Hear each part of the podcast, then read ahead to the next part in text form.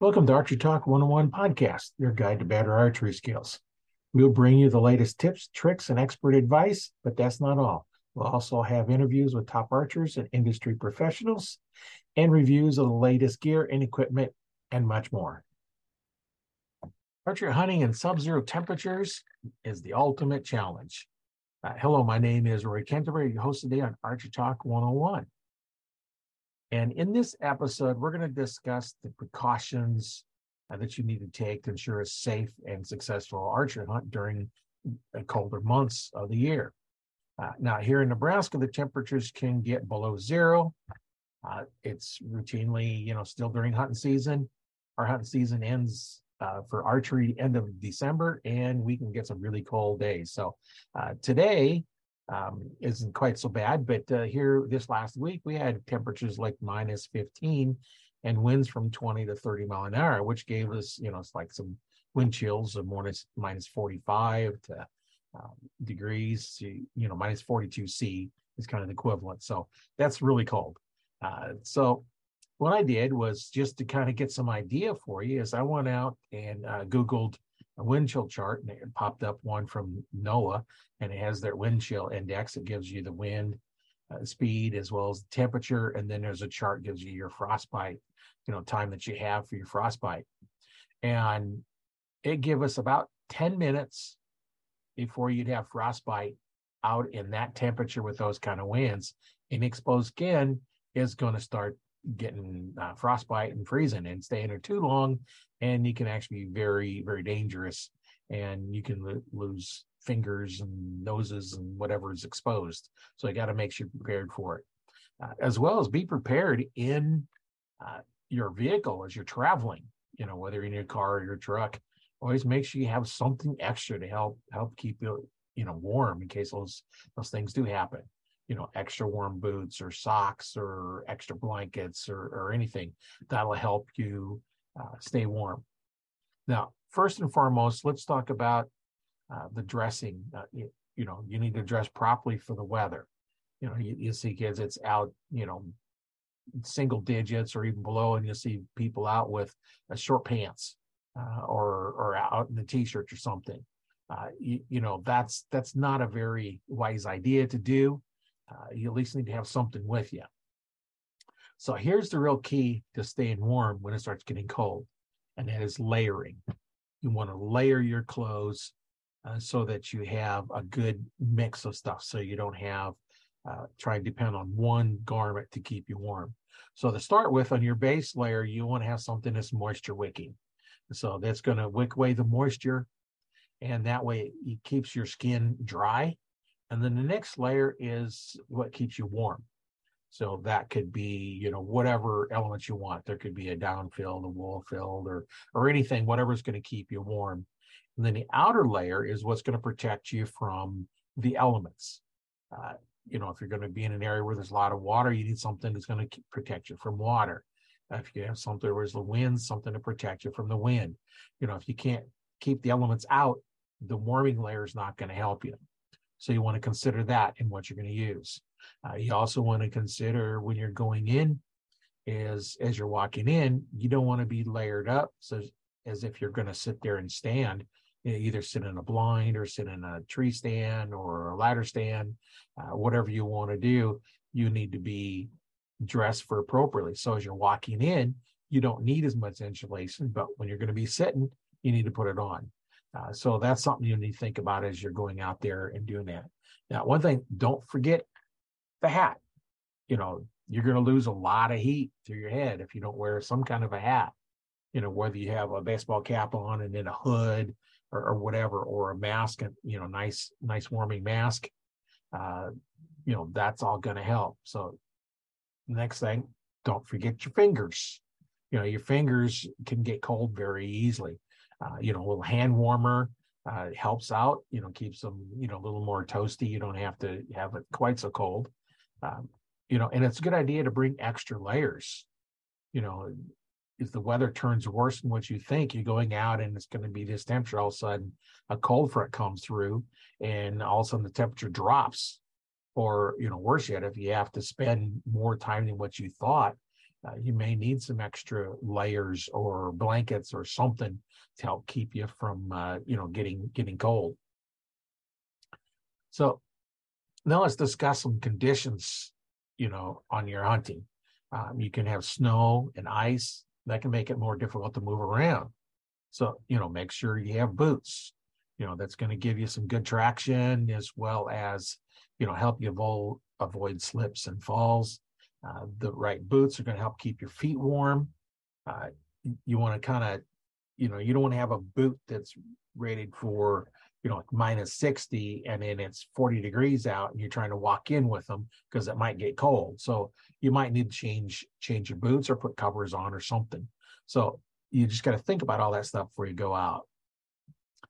Now, it's always a good idea to bring a map or a compass or GPS or something to navigate in case you get turned around or lose your way you know this is you know if you're an area that you know very well it's easy to find your way back out uh, even in the dark you know there's there's no way you can get turned around and get to the wrong place you might have to walk further than you have to then it may not be important. But if you're in an area where there's a good amount of woods or something or in a new area that you're not familiar with you need to get familiar with the terrain before you go out and, and plan your route. And you know someplace you can even use markers you know those little reflective tag tags that you can put on those little pins or even the, the marking tape that you can mark as you're going in, find your way back out. If you're not going to go back in, go ahead and take them down with you as you're coming back in.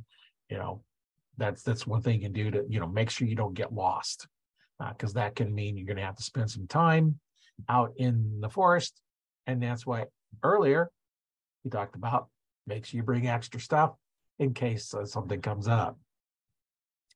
Now, the other thing you want to consider is the impact of the cold on your equipment. Um, you know, be, sur- be sure to keep your bow and arrows in well maintained and good working order. You know, the strings on your bow can become brittle in the cold, so it's important to keep them waxed, you know, well lubricated. That's going to help them out. Um, if you're out in an area where it's you come in and you might be a little mist or rainy coming down or snow and it melts on there and it freezes, you know that can affect them. So you have to think about that kind of stuff when you're in, in some of this extreme cold temperatures. Uh, you know now additionally you know the cold can affect your arrows. You know they can become stiffer just like your bow. Uh, the bow is stiffer so it may be harder to pull back. You know all that you need to take in account and it might be worth it to go out and do some practicing on some of these real cold days when you can't go out and hunt take your bow out and see how it acts when it's still warm and then stay out there for a while see how it acts when it gets really cold. You know it's better to know now on a day when you're not hunting than it is when you go out hunting and you find out there's there's something it works differently. Uh, you know if you got moisture and you're using like a drop away it it may freeze and not drop.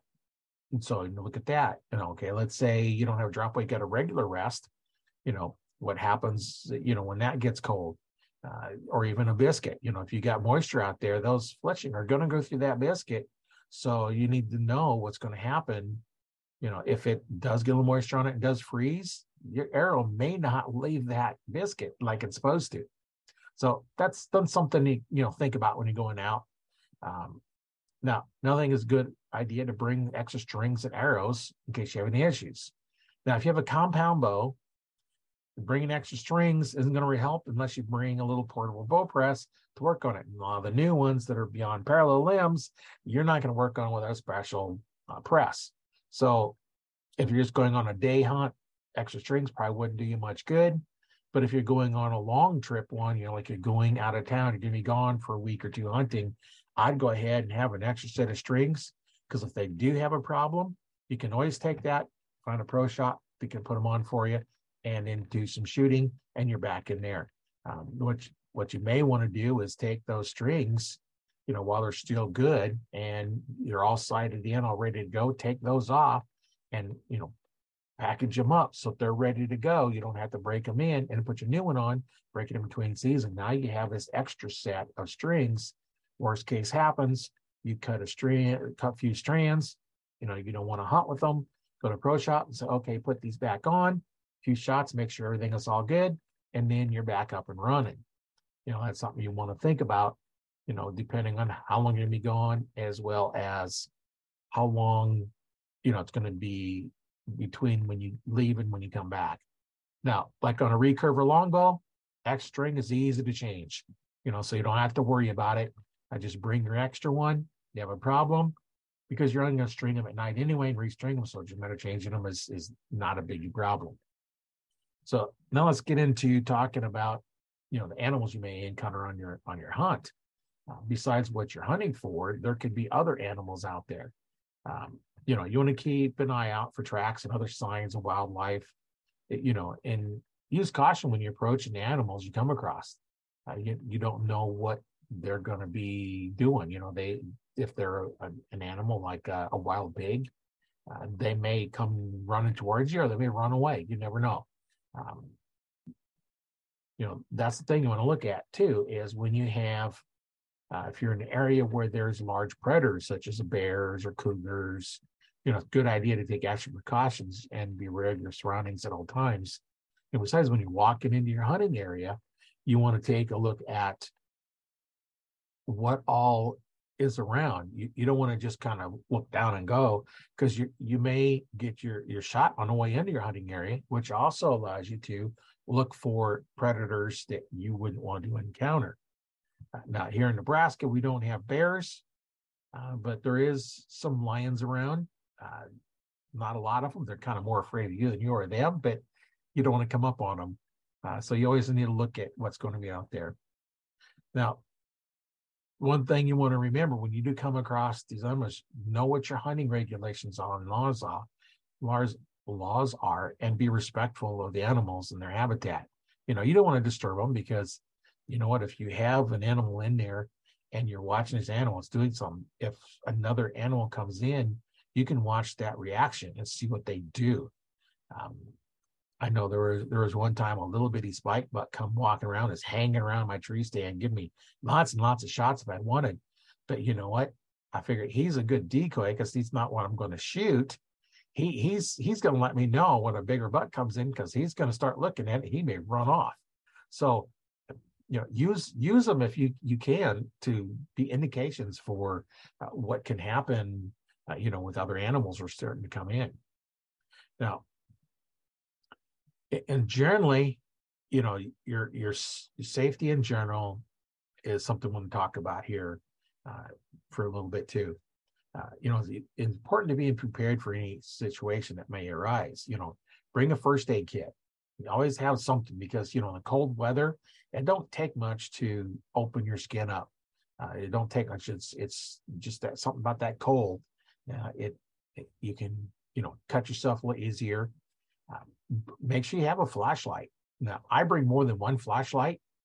You know I have a couple of those little mini mag flashlights. I have two of those I keep with me on, on a little belt. And then I have a bigger flashlight, and uh, sometimes I might have two or three extra flashlights. I have a nice, really, really bright one that I carry if I need to look at something really bright, and I have the small ones that help in that. So, you know, I might have two or three flashlights with me just just to make sure I have, you know, light. Because if you have a battery go bad or a bulb goes bad, you know, I've had that where I go in with one flashlight and all of a sudden it quit working. Well, I put it away, grab the other one, and I can still have a light. So it doesn't hurt to have extra ones there. Make sure you're, make sure you have, you know, plenty of that. Uh, bring along your knives if you have these saws, you know, uh, for cutting branches or or if you you get deer you know might you know the, those tree saws will work for for um, you know helping them process the deer uh, then you want to keep make sure you have with you keep something along that you can communicate with others now most nowadays everybody has a cell phone you know don't always have a signal so if you're in an area we don't have a signal you might need a two-way radio which i used to have with me as well when i go out uh, I'd have one and my son would have one or my partner would have one. And then when it's ready to go, you'd say, okay, hey, we're ready to go. Uh, I'm getting down. I'm walking to your tree stand uh, or I'm walking out. So that way they know you're coming. Um, now you want to check your, your game laws because, you know, some places you can't communicate traffic of, of deer movement. You can't radio them and say, hey, you got a big one coming your way. Uh, you know, that that can be illegal in some of your areas. And two-way radios, once you key that mic up, anybody that's within range can hear it. So you just want to make sure that you're not using it for, you know, movement of, of game. Um, now, let's say you're hunting alone, two-way radio don't do any good. Cell phone may or may not do any good depending on where you're at. If you're in an area where you don't have good cell reception, then you may not be able to call. So that's important to let someone know your plans, you know, and then check in with them and see what are they, you know, what are you doing? You know, let them know I'm going here. Here's where I'm going to be at. I'm going there. I'm going to be done hunting at this time. And then if I do get something, then, you know, maybe a little bit later, uh, if you can get to a place you can call and you, you know, then call and say, Hey, um, I, I'm tracking a deer. You know, I'll, I'll let you know when I get it and then check in, you know, that, that just keeps the person that at home knowing that you're okay you're out there, especially when you're hunting hunting alone. If you're hunting with somebody, it's still important to check in, but not quite as important as if you're all by yourself. You know, that's kind of the things that we can look at uh, when doing that. You know, there, there's there's a lot of other conditions. You know, there's there is some some conditions that you just don't want to go out in. You know, like that day I was telling you about earlier where it was, you know, minus 15, minus 11, and with 20 and 25 mile an hour winds. Uh, for one, I'm not going out and hunting in it. Uh, the deer with those kind of winds, they're not moving. They're finding someplace out of the wind and they're going to sit. Uh, you know, whenever I've hunted in high winds like that, the only time you either see the deer, they're either running or you don't see them. I've never seen them walking in those kind of winds because they get spooked. They're just running because they don't know what's going on either because they heard some noise, heard heard something, seen something, something spooked them, and they're and they're running. So, uh, you know, days like that, you're better off if, if you can avoid it. Just stay home on those those really really dangerous days.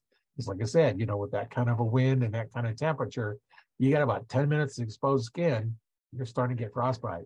So, it, unless you have to be out, then I would kind of avoid that.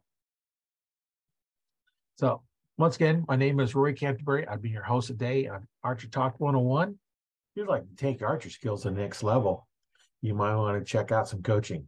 Now, I've been coaching for over 25 years, and I teach the secret techniques that the Olympic archers use to hit the mark they're shooting at. So if you'd like to find out if coaching might be for you, I have a free 15 minute consultation call. I'll leave a link in the description below on how you can contact me to uh, fill out a form, and then we can schedule our time to see if coaching might be for you. Once again, it's a free 15 minute consultation call. See if coaching might be for you. And it just could be what you need to take your archer skills to the next level.